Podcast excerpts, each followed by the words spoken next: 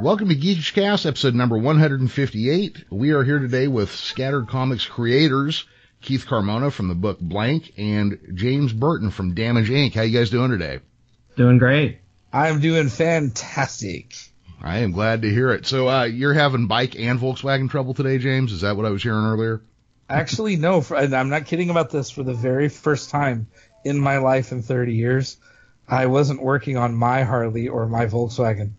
I was working on a friend's Harley and looking at my awesome Volkswagen that's running and just looking at what I could do to make it cooler. I've never been in that position before. All right, Keith, what kind of stuff are you into besides comics? Oh gosh, well, my day job, I'm a high school teacher, uh, so it, that's that's pretty full right there. Yeah. Um, and uh, so I'm a father of two, been married for over 20 years, and um, yeah, I've I've recently gotten into the comic book scene after uh, Jason Dube, who's the co-owner of Scattered Comics, and I got together and and um, you know, because I've been a writer for a good part of my life, really since I was about eight, and um, uh, had a had a completed novel blank, um, which you know um, it was just kind of sitting there, not doing a whole lot of anything. But because I teach creative writing at my high school, uh, I got connected with um, Jason Dube to come in and talk about comic books. Um, and he, you know, said, "Why don't you turn your novel into a comic book?" And so that's what we've been doing for the last few years. We had issue one come out a little over a year ago, and issue two is actually going to be coming out uh, here pretty quick. As soon as we get colors done, it'll be ready to print. Oh, awesome. Um, so James, how about you? Besides uh, working on your cars and motorbikes and comic books, what else? Are, what can you tell us about you? Uh, okie dokie. Let's see here. Uh, my day job is that I run gigantic warehouses for other people. Uh, let's see here. I am the father of two kids, and I am also a cancer survivor. I have been drawing since I was about four years old, and um, basically, when I got sick with cancer, one of the things I promised myself if I survived was that Damage Inc. would get printed. So it was part of my motivation to get done and, and away from a really terrible situation. Okay. Um, why don't you tell us a little bit about your book, Damage Inc. Damage Inc. is about some buddies who go out and start a club to hunt down supernatural creatures and uh, superpowered metahumans for bounties. Um, well, the problem is they suck at it. Yeah. Okay. I kind of every- like. I like that setup. Yeah, so every time they go out, it turns into explosions and gunfire and, and smack talk. They, the nothing really goes right. They really only have Plan B and lots of guns. That's pretty awesome. Keith, how about your book, Blank? What's the uh, the setup for that? Well, basically, Blank uh, takes place uh, in a small coastal town uh, that, because it can't pay its bills, gets taken over by a corporation and then turns it into an adult playground of gun ranges and sex clubs and, and fight clubs and things like that. Um, and it uh, really it sort of captures everybody by pumping them full of gaseous uh, amphetamines and stuff and kind of keeps them hooked on this. And our hero really is uh, a journalist who, after the takeover, lost his job, and so he goes sort of digging around into the corporation and finding out about them. And you know, usually corporations don't like it when we go poking around in their business, so they're trying to get him before he's able to release the truth to everybody and hopefully liberate uh, the town. So. Okay. And and one thing I was a little not sure of when I read your book, um, is it is it contemporary or is it slightly in the future? What's the time setting on it? It's uh, it's futuristic in the sense that you know a lot of the sort of devices and what the corporation does is, is rather futuristic in the devices, but contemporary in the sense that the setting and the people and places are, are you know taken really from um, you know the, the the world we sort of live in, if you will. Um, I had a, a lot of you know inspiration because I do go to the coast quite a bit, so I frequent you know some of the small towns there but i've also been to downtown las vegas too and have seen what that's like. And i thought to myself wow what if these what if there was a way to kind of bring these two together? You know what would it look like? What would it sound like? And so um, doing as you know as a writer that i am by nature is always kind of playing what if right? Um, and um, so putting those two things together came up with this kind of you know thriller nightmarish sort of story if you will of, of just complete uh, corporate control and uh, you know leading the way to this sort of hedonistic city, if you will. Gotcha. So it's kind of libertarianism run amok in Carmel. Yeah, yeah, in a way. Yeah. That, that's that's kind of true there. okay, yeah, that's I, I got a sense of it. Yeah, now I, so what cities do you like to visit on the coast? Just just out of curiosity. Oh, you know, Mendocino is a really cute town right Oh, there. okay. They, have a great uh, music festival, but yeah, my dad used to take us to Santa Cruz and Carmel like all the time, like every year we go there. So that place is, you know, a special sort of place for me, and um, you know, so uh, it, it's just part of my past that I wanted to Sure kind of thing. Bring up and, and inspire the story. So Yeah, my wife and I lived in Santa Cruz for almost ten years, yeah. and uh, so that was part of my sales territory was everything that whole horn. Oh, yeah. Monterey Bay there. Yeah, so we still vacation there like three four times a year as well. Yeah, very good, very Yeah. good. So, James, let's talk a little bit about how you got into. Uh, well, you know, let's let's deal with this real quick. So, you said it was a cancer diagnosis and a, a, a period of, of your life that got you to focus on trying to do things you wanted to do, and obviously the comic book was one of them. Yes, sir. Why don't you tell us a little bit about that? Uh, okie dokie. So in 2007, I had moved up to Re- Reno, uh, very stupidly, um, in the attempt to try to make my day job uh, really successful. And while I was there, I decided that the best thing for me to do would be to be dumb enough to work for four or five months in a row at 16 to 18 hour days and try to sleep only three hours. Gee, So- willikers. yeah, and somewhere around the third or fourth month, I got a virus. This virus rewrote my DNA and gave me a very rare form of cancer. The cancer landed me in the hospital where pretty much every 30 minutes they would check to see if I was still alive.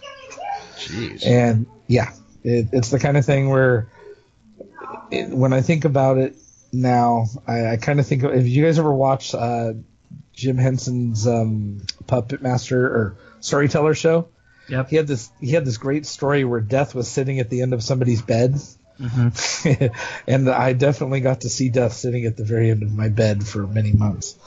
Um, while I was stuck there in- in that uh, horrible situation, this doctor came in to talk to me right after um, right after I was kidnapped and driven to California.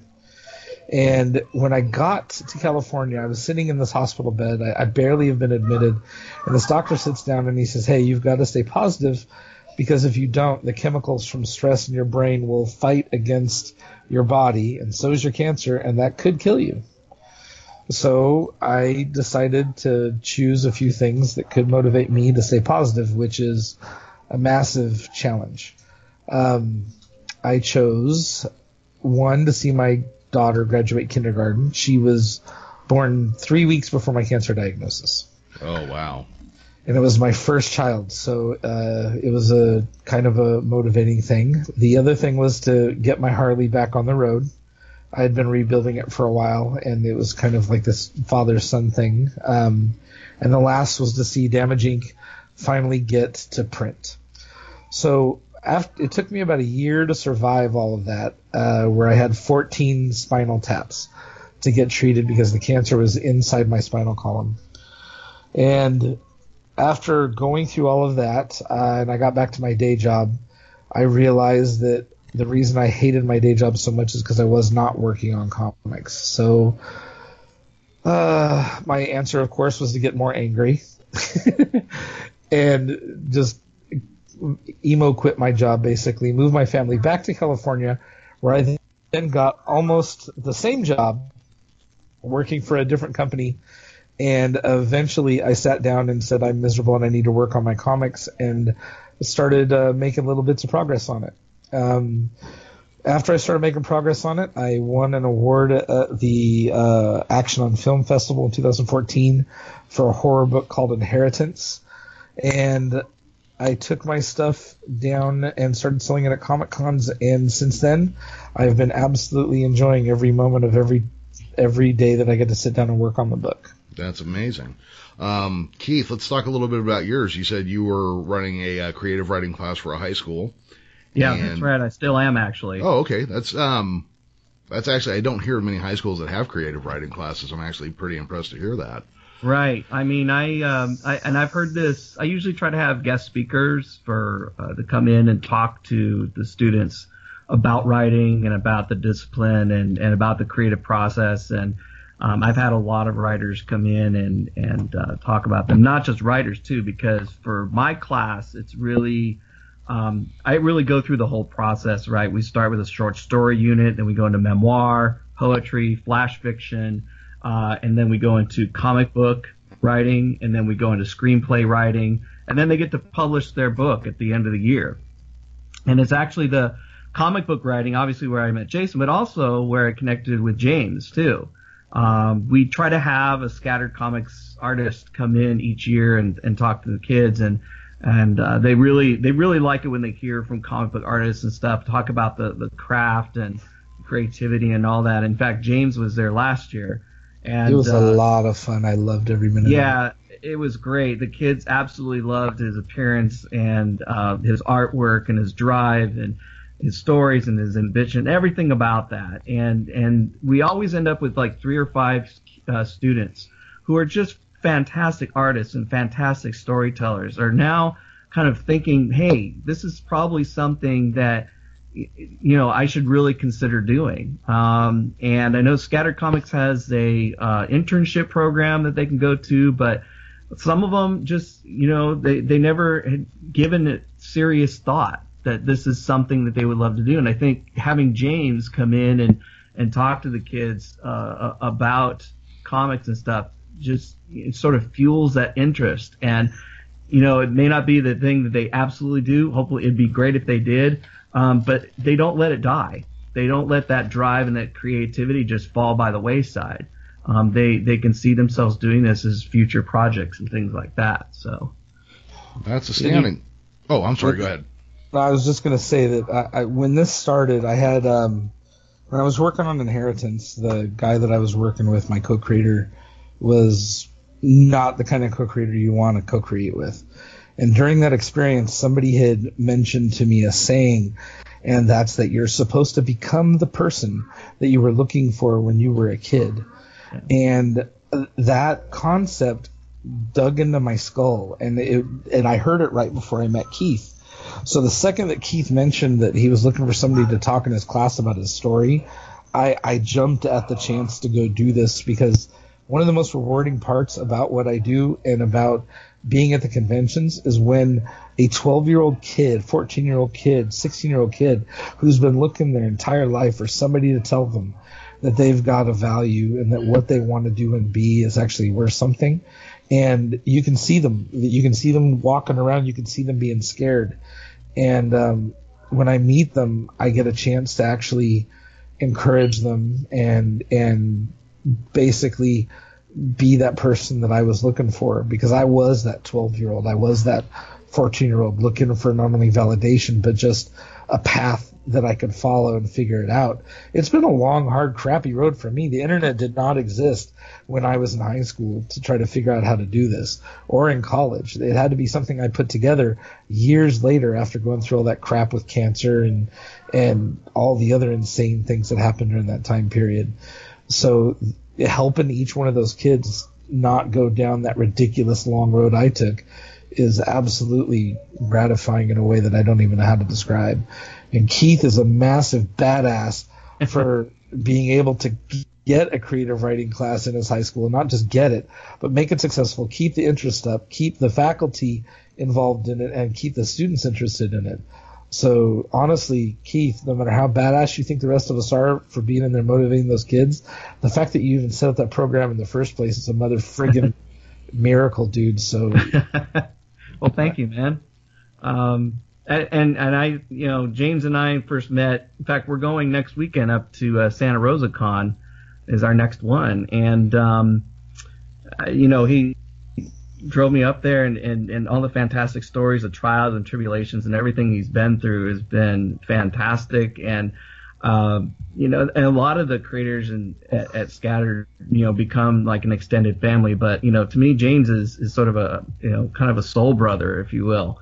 Um, because I feel like every time I talk to him or just I'm next to him, I just feel like I, I learn so much more not only about the comic book industry, but just about living in, in general and, and, you know, trying to bring that energy into the classroom. And I got to tell you, you know, we're in our sixth year now of, of this creative writing class. And uh, I think it's because of Scattered Comics and, and James and, and uh, those who come to speak to the students is part of the reason why I had my largest class this year than I've ever had. I have 32 students in my class, which is just amazing. Yeah, I'm I'm still just amazed that you're you managed to get that class put together in in this environment where we just kind of seem to like go nope they take a test at the end of this year and yeah. that's all we worry about. So I'm I'm really impressed that you managed to get the class together. Keep it running. Um, I do want to ask you how did you sure. first come up with the idea of reaching out to comic book creators uh, Jason Dube sure. and have them come in and talk to your students? Where'd that idea come from well, first of all, it, I mean, informing the class and stuff, it can't just be me up there talking about writing and th- things like that, because that gets boring after a while. I mean, with with you know the, you know, when you're competing against a lot of online videos and things like that, And I mean, the kids really want some good face to face with folks who do this for a living. They wake up and they they set themselves a schedule to writing and creating and things like that.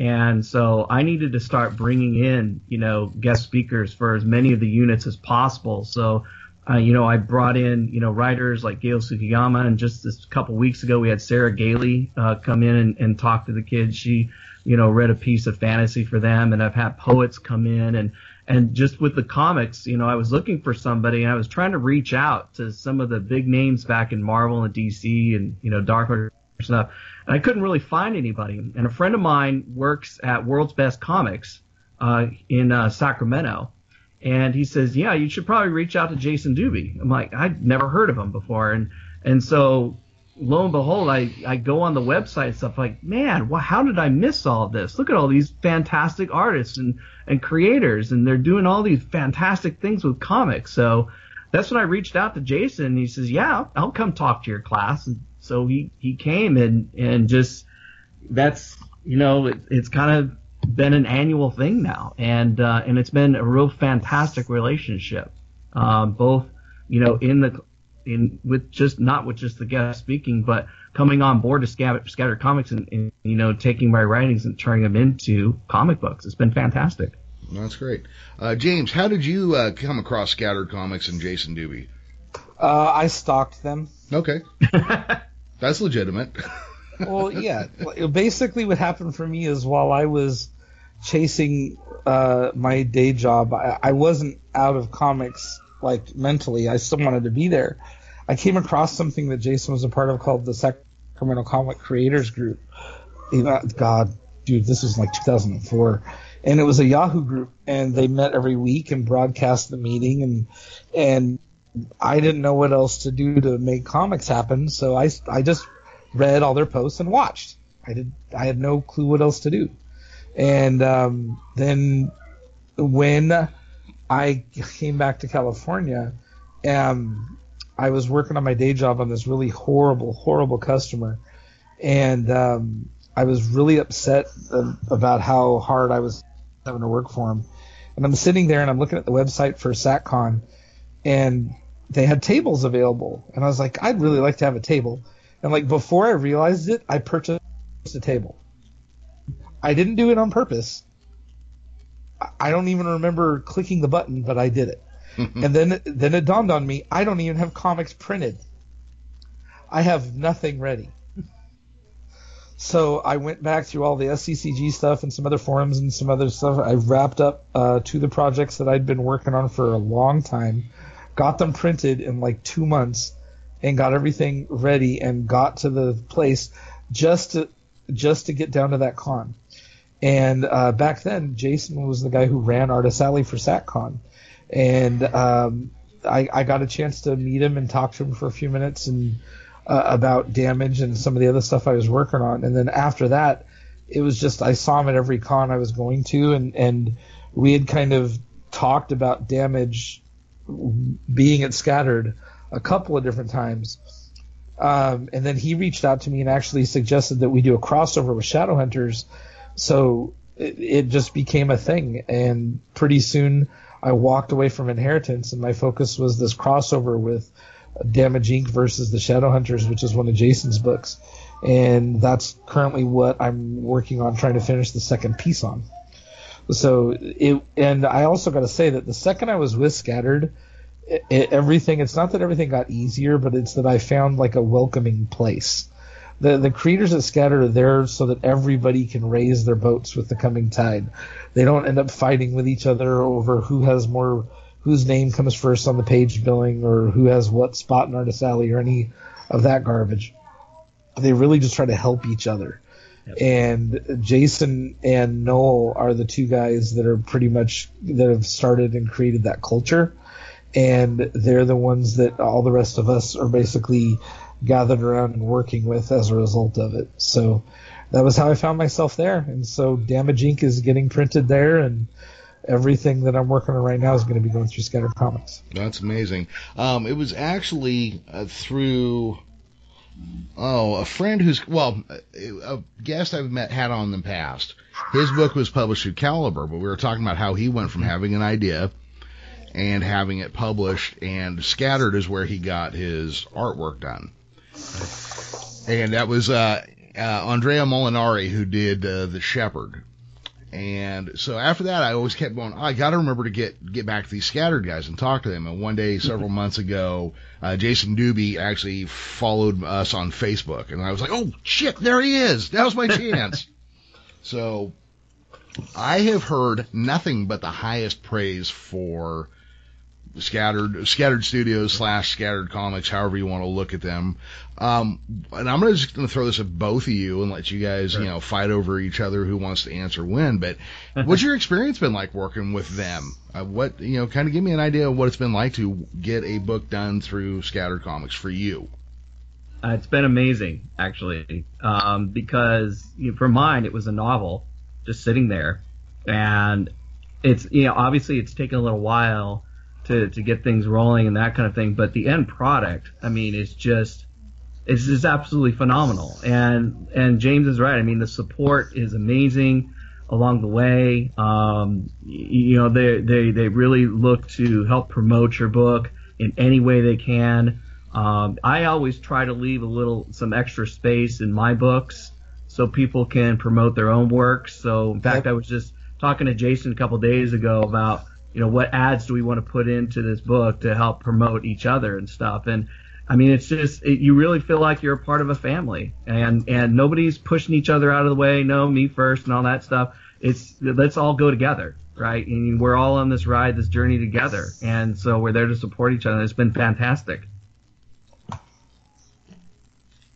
How about you, James? Well, dude, uh, I came off of that really bad collaboration that I just mentioned, mm-hmm. which was literally a nightmare that ended in legal problems. Oh wow! And uh, I found myself immediately working with Damage Incorporated with with Scattered and, and working with Jason. The entire thing is set up so that everybody is working both independently but coordinated together, and it is a feeling where everybody just helps each other.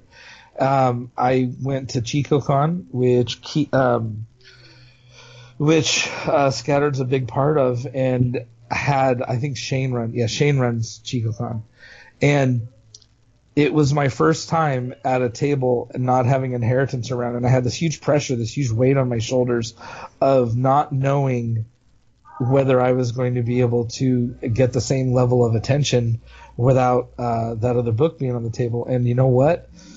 I, I it, it at within five minutes of being at the con, all that drifted away because all of a sudden I was surrounded by all these like-minded people who were there just to make good comics, and it, it, there was no BS, no ego, no none of that. And yeah. honestly, man, that it was exactly what I was looking for, and I have not regretted my decision once. That's really cool.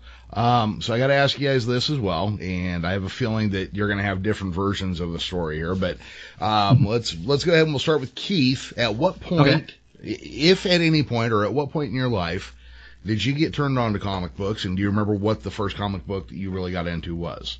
Oh wow, okay. So this is going to come off as, as kind of weird. Mm-hmm. Um, uh, but around I guess eight years old. Um, I somebody was having a garage sale when I used to live in Citrus Heights, and um, I picked up some some comics of Power Man and Iron Fist and um, Daredevil. I really had a thing for Daredevil. I uh, just really liked the story and, and the artwork and stuff. And and uh, my brother was more into um, Shogun Warriors and Micronauts, so okay. um, that was kind of his thing. But um, we didn't have you know a whole lot of money, so you know we, we spent what we could at you know like I said garage sales, and we used to read the same comics over and over and over again.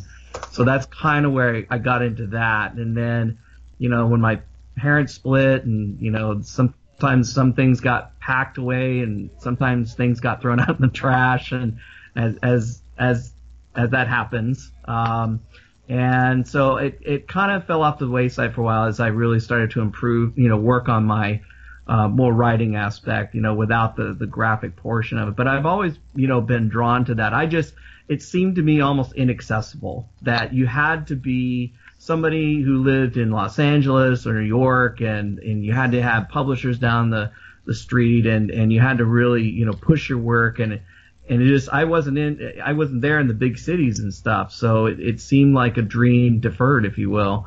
Um, but uh, you know, lo and behold, you know, here's the Scatter Comics here in Sacramento, and comics just in Sacramento is really a multi-million dollar industry. So yeah, I mean, there's the dream again. It's like right there. It's like wow, this is something I read, and now I'm actually doing it. So. All right, J- James, same question for you. Okie dokie. Uh, my dad is an, was an outlaw biker meth cook. Okay. And my mom was a hippie. They had this incredibly nerdy son that they had no idea what to do with. Um, my dad, though, had this capacity to always see what it was I needed or something about um, the stuff that I liked and throw all of his stuff and set it aside. So, for example, when I was a kid, I was maybe four or five years old, and um, I was sick a lot. And my dad, he worked out of town, and he, one day he brings me on a Friday night. He brings me this big chalkboard, and he sets it down in the living room, and he waits. And he's there all weekend. And then Sunday, when it's time for him to leave, what happened every Sunday when it was time for him to leave is I would get upset and I'd throw a fit. You know, I'm four years old. That's what four year olds do. And this time, instead of just telling me to calm down or be quiet, he looked at me and said, okay, Jamie, here's the deal. I do have to go to work, but what I want you to do while I'm gone is I want you see this chalkboard? It's just for you. And what I want you to do is I want you to spend all week drawing me naked ladies and motorcycles. oh, I, I, don't even know how to comment on that one.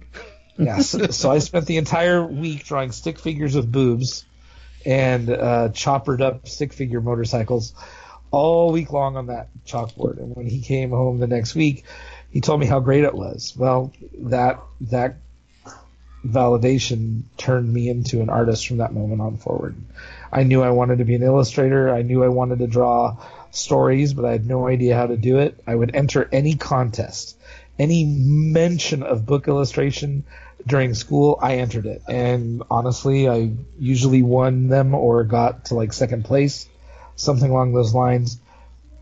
And then one day when I was out with my dad and we were uh, on a ride somewhere up in like between Susanville and, and Grass Valley or something like that, uh, we stopped at a gas station and he let me buy a comic book, which was Incredible Hulk number 342 by Todd motherfucking McFarlane. and uh, that kind of showed me what it was I wanted. And from then on, I was constantly trying to practice uh, how to draw comics and how to illustrate. And even though I had no idea how to get into the industry, um, I, I, that's what I wanted to do and be after that. After seeing McFarlane's artwork, and uh, it was all because my dad wanted to see naked ladies and motorcycles. but then again, don't we all? yeah, I pretty. If you read Damage, that's like three fourths of what it is. So. Yeah, it's uh, it's like I often say. People will be like, "Do you have Instagram?" I'm like, "Yeah, but it's just to look at cosplay girls and greyhounds, and that's really it." You know? um, yeah, McFarlane though, uh, I've always had a love hate relationship with his artwork. uh, my artwork is really stylized. My my favorite artists are Sam Kieth, Todd McFarlane, Drew Hayes.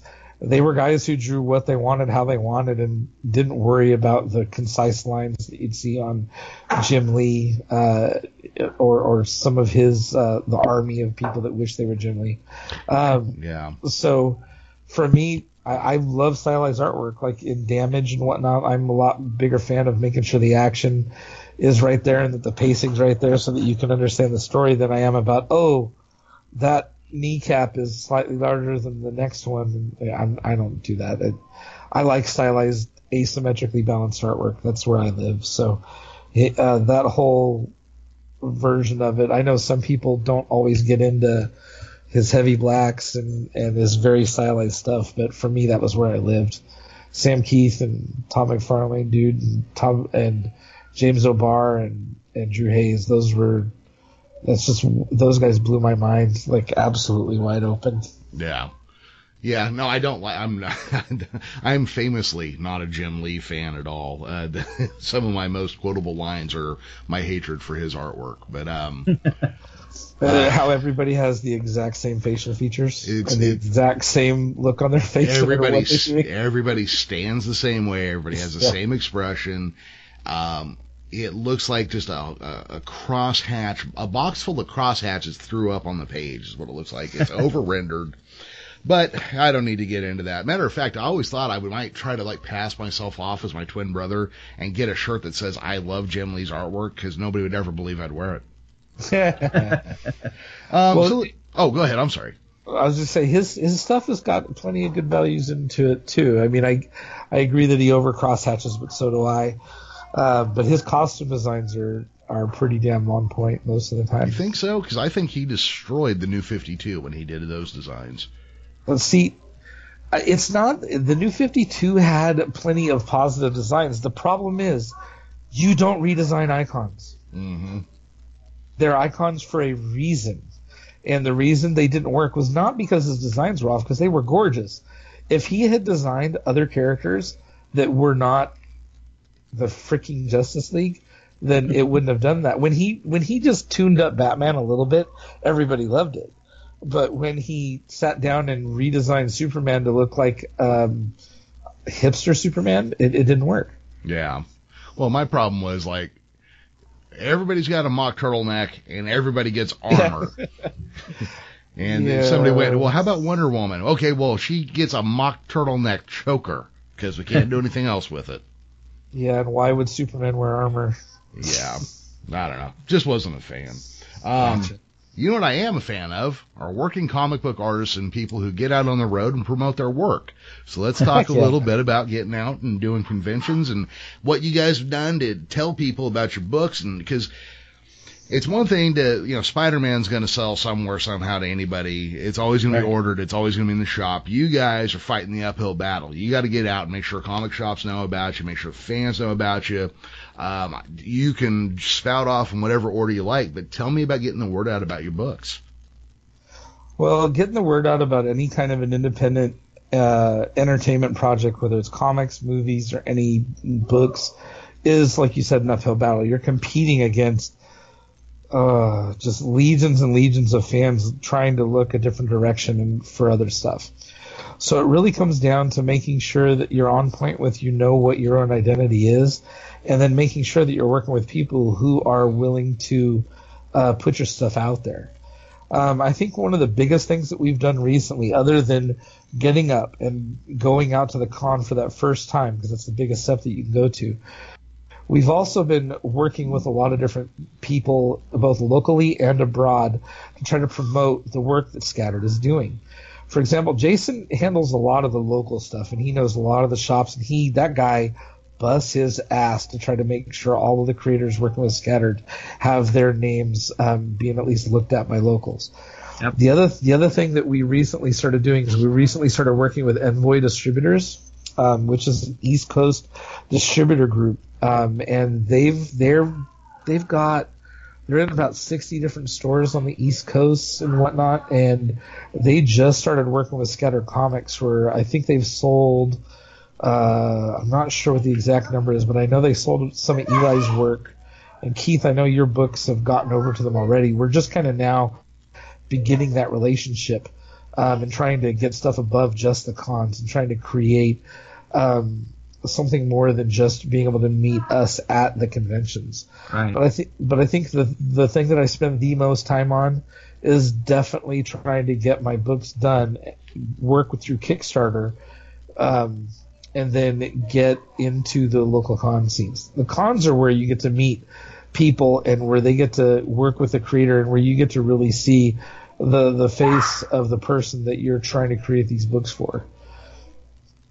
Yeah, I, everything that, that James said is you know um, you know on point there. Um, I I would add also the social media aspect is obviously you know a big deal too. We meet um, fans through there, people just browsing through pages and stuff. So like if they go to Facebook and they search for blank comic book, um, you know I'll be on there and I post videos and updates. Um, uh, the the the uh, like uh, we have here um, you know, and, and, those kinds of things are, are really helpful to getting the word out. Also, keeping people up to date and interested and that sort of thing. And and again, you're right because you've got the icons out there that will sell a lot, but I think it's it's our connection to the fans um, and to the locals where they can meet us up close if they want to. They can come to a variety of events we have and and there just seems to be more and more interest. It seems like um, with you know having scattered creators come to various comic book stores and things like that. I mean, it's just it's caught on pretty quick here. I'm pretty amazed. It seems like almost every week or every two weeks there's hey we want scattered comics to come down to you know this store or something like that or we want them to go talk to this school or whatnot. So it's definitely uh, you know Jason's doing a great job getting the word out there, and we as artists are also continue to support each other and, and you know give mention on you know the the casts like this and as well as um, you know support each other you know on the online as well. So okay, what was something that you learned or discovered as you were preparing to have your comic book made or at any point along getting it made that you were shocked to find out or something that caught you off guard going into making a comic book? um, comics are a marathon, not a sprint. it is you have got to be both dead set on getting it done, but you also have to be like both patient and have the ability to um, make sure that you're getting your stuff done. It, it, when I work on my stuff every single night, I work on it a little bit. It gets done if if I tried to set enough time aside to do an entire book, I would never have a book made ever. And um, for the longest time, I thought that I had to try to set aside like an entire month so that I could get stuff done, and I was never able to do that. But now that I just you know work on it every night and chip away at it, I, I'm I'm actually getting my stuff done. Oh, somebody's somebody's Skype is ringing somewhere. Uh, I'm in a house with like 18 computers. One of the boys just okay. Um, for for me, it was a, it was a couple of things. Um, first, um, writing a comic book is not like writing any other genre out there, really. Um, because as writers, you're conditioned to make sure you are showing every, you know, your audience all your details and, and really getting them immersed into your words and your cadence and language and things like that uh, to make it really deep and, and substantial that way. Um, with comic book writing, you don't have to do that. And as a matter of fact, the other part of, to that is you can't go in, you know, if you're working with another artist, like what I was, you can't go in there sort of being very heavy-handed with, you know, the the appearance of it um, per se. And what I mean by that is understanding that the person you're working with is also as much dedicated to their craft of visual storytelling as you are uh, with words as a writer. Uh, and so that's that's a relationship that that needs fostering. It needs a little bit of give and take there, um, and um, you know you can't can't push, you know, an artist to say, hey, look, this wasn't, you didn't draw what was exactly in my head, right? You can't, can't really go and do that. You have to allow some of that creativity and allow some of that freedom and really, you know, nurture that relationship because it's really important. So. Yeah, we're divas. We don't like that. oh, okay. I can see that. Yeah, I, I um, I am not a writer. That meaning that I don't enjoy sitting down to write. I've got ideas for stories, and one, I decided I was going to go ahead and hire a writer to help me get it from one page outline to a script for a comic book or a movie or right. whatever. Mm-hmm. And so I send him over all my info. We talk a little bit about what we want to do with it. Um, I go, okay, so, you know, we're all on board. We're good. And the night before I was going to send him the first check to get him started, he basically hits me up and says, Hey, by the way, I think your story sucks and here's how I can fix it. okay, so when I said we're divas, that doesn't give us the excuse to be douchebags. and uh, I, I, I get where you're coming from because that's not professional either. There, look, there's a huge difference between collaborating with somebody and working for hire. Mm-hmm. When I'm working for hire with somebody, if I cannot make what they wrote down work, I will tell them I've got to make a change because I cannot draw exactly what you wrote, etc. Um, if I'm collaborating, it's completely different. If if I'm collaborating with somebody, it means that it, has got to be a give and take the way Keith describes, and where you gotta kind of have to work together. Um, but but there is definitely a difference between the two relationships. Mm-hmm. So telling a writer that his story sucks when he's paying you to get it done, and then taking it that far, I, he kind of uh, that's taking it a little far. yeah, opinion. yeah, pretty much. Um, and but, look, you know, I'm not saying I haven't thought it. But. yeah, but I think it's I, to interject here. I think it, that's why it's important for James and I to keep, you know, doing what we're doing for the the young creators and, and artists that we talk to. Um, it's important for them to know that straight out of that, so they don't, you know, yeah. learn that later on. And it's not that we're saying, oh, here we're going to tell you everything so you won't make any mistakes later on, but just just the kind of etiquette and, and to foster the relationships and stuff. Starting that early on will make them better professionals later on. Yeah, that's true. When I was when I was in your class, we did we did cover that quite a bit actually. Yep. it, yeah, so it, it it definitely helps people understand what they're getting themselves into.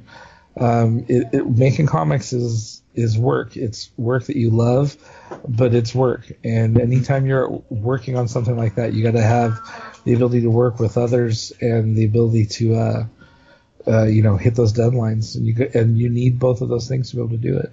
Yep. All right, guys, we're coming up on time. My co-host Ollie the Greyhound is starting to get a little rambunctious over here and poking at the microphone. So, uh, Keith, why don't you tell us where people can find out more about your comic and uh, how they can get it into their comic shops, perhaps?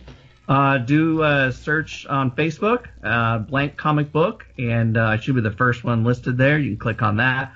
Uh, I usually have event updates on there. Again, next uh, Sunday, I believe it is, we'll be at uh, Santa Rosa Con, where James and I first took our amazing road trip, and so we'll be back there again. And yeah. um, have the I'll have the second issue of Blank coming out here pretty soon. I'll have an update on the website when that happens. Okie dokie. I can be found in a few more places than that. Let me see here. First of all, the Scattered Comics website at scatteredcomics.com. There's a profile for all of us, and we can all be reached through there as well as links to our books. Um, and then on Facebook, there's a Damage Inc. fan page. I highly recommend everybody checks out. I do post on there quite a bit. There is my website, which is angrybrainartworks.com, which I post at and where um, I try to keep everybody abreast of what I am doing. and on Twitter, I can be found at James Burton II. I I. Yes. As in the second. Oh, okay. I was just curious. Maybe you're a sailor. I don't know. I don't know these things about people. Um, guys, it's been a lot of fun talking to you. I do appreciate you having or taking the time to come on.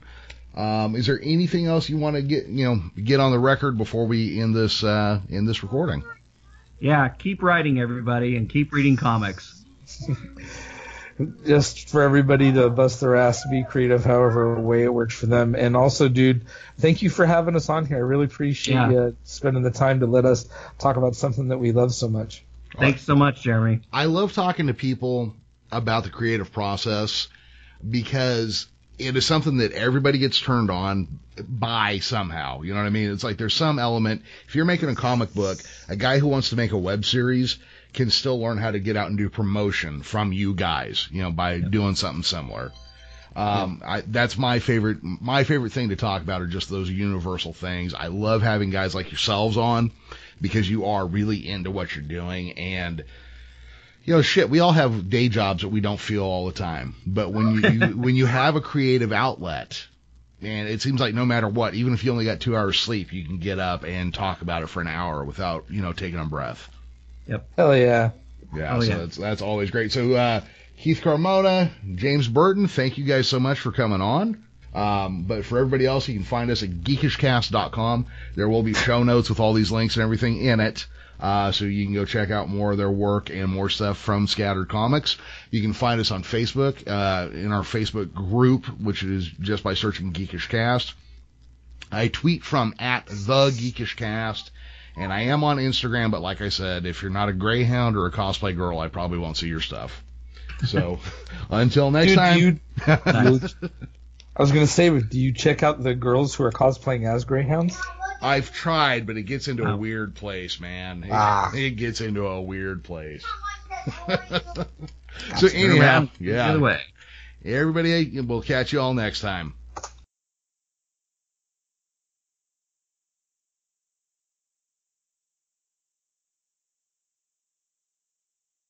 Geekish Cast is a V as in Victor production and is part of the Astro Panda Productions Network. You can find us now on SoundCloud and on Blog Talk Radio. Our theme music is taken from the song Out to Get Mine by Rain of Zeus. Check them out at rainofzeus.net.